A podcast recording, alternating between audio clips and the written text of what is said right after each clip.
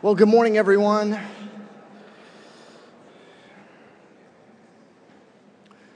Hope you slept well. What a great dinner, and now David Zahl's birthday day. So, so this is the time of the con- conference uh, when, at least my mind, sort of starts to move a little bit towards uh, returning home and beginning to think about, you know, boarding passes and stuff. But we have some really uh, wonderful presentations ahead still. So my feet are on the ground, but I do start to think about going home a little bit.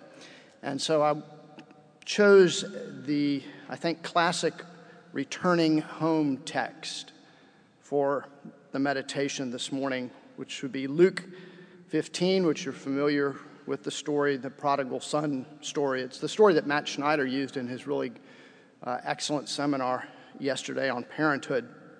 But I want to focus just for a second on that particular moment when the prodigal son decides to return home. Uh, Luke says he comes to his senses, and you remember he's actually in the pig sty with pig stuff on his shoes, eating, eating the pods, and it's, it's in darkness. He's sitting in darkness and he gets this first thought that maybe I need to go home. And he says to himself, I will arise and go to my father. So that's our verse for the morning. I will arise and go to my father. He's already really received grace because he's got this glimmer of hope that's, I think, based on who his, he knows his father to be at some level. Um, even though he's got this speech rehearsed, uh, he knows at some level that, or he hopes at some level that his father will receive him back. So he's already received grace. So there's already a glimmer of light uh, in that darkness. Mockingbird, uh, the ministry of Mockingbird, is always repeating this idea, this theme that God is in the darkness. God's to be found in the suffering and in the confusion uh, and that's been uh, a life changer for me. I wanted to tell you just a, a, very quick story. It is a, a story that actually happened, a true story in, in that sense. Um, and, but I have, I have in mind something that Sally Lloyd, Lloyd Jones said yesterday, which I, I, thought was just a wonderful talk. And I keep chewing on things that she said. Uh, in particular, she said, Don't turn a story into a, a sermon meaning don't explain the story. You remember that? Uh, or you'll lose the magic, which is great advice for parents, teachers, and certainly for preachers. Um, I also thought that if, as a preacher, you don't explain the story, if you leave room for that mystery that she's talking about, then there is a much better chance that you'll be heard as profound, even if you're not. so I'll tell this story in uh, profound or stupid. You be the judge. But it's a story about darkness and light in my own life, and uh, I'll call it How I Found Myself at the Bottom of a Dumpster on Christmas Eve. And this is how it happened. We have two services on every Christmas Eve in our parish at four, one at four and one at, a, at 11, um, both with several thousand people attending. Almost got away with that, but no.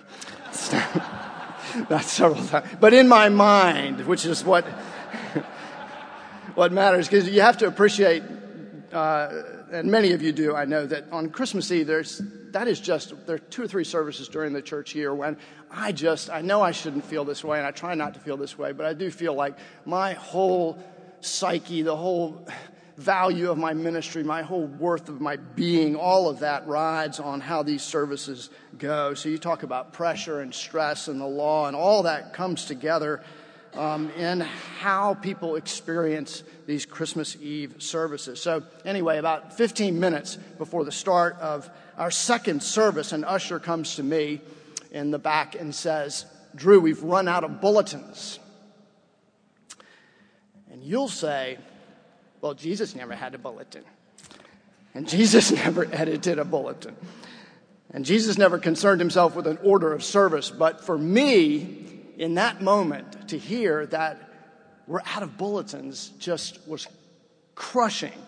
And I just got more and more panicked as people tried to, the ushers ran around trying to find the bulletins. And I, I soon learned that our head usher from the previous service had taken, collected all of the several hundred bulletins that we had had printed. And against my specific instructions, he's supposed to save them for the second service. Against my instructions, he had taken them, collected them, and thrown them into the big green recycling dumpster behind the church instead of saving them in a fit of recycling zeal. So now, about 10 minutes before the service, I dash out to this big green recycling dumpster and I lifted the lid and peered down into it on my tiptoes, and I could see this big stack of uh, of our bulletins down there in the bottom, bottom of the dumpster. And I probably would have just left them there and said, What the heck had gone on? But one of my parishioners came up behind me on his way to the service and saw what was going on and says to me, Well, if you were a real priest, you'd climb in that dumpster. And so I climbed in wearing my best suit and my polished shoes, climbed in the dumpster. And in that dumpster, I was given several insights. Very quickly. First insight the students of LSU put things in a recycling dumpster that in no way qualify as recyclable. Because it was like the rear end of a frat house. It was awful.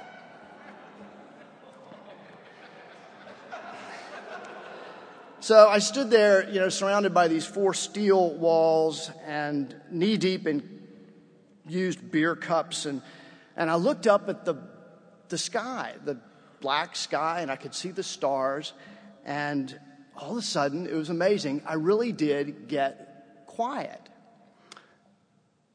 And it was so peaceful in that dark dumpster.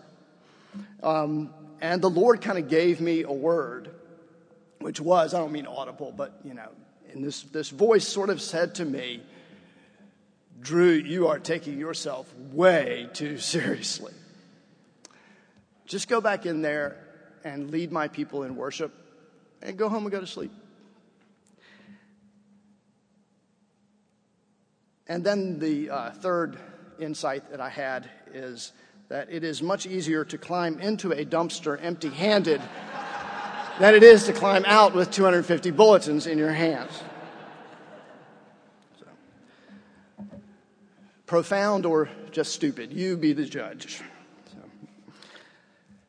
I hope that we can return home uh, a little lighter of heart, maybe not taking ourselves quite so seriously, um, and pray that God gives us eyes to see Him in all of the dark places in our lives and with a bit more gratitude for this uh, gospel of grace that we have heard uh, afresh today. Let us pray.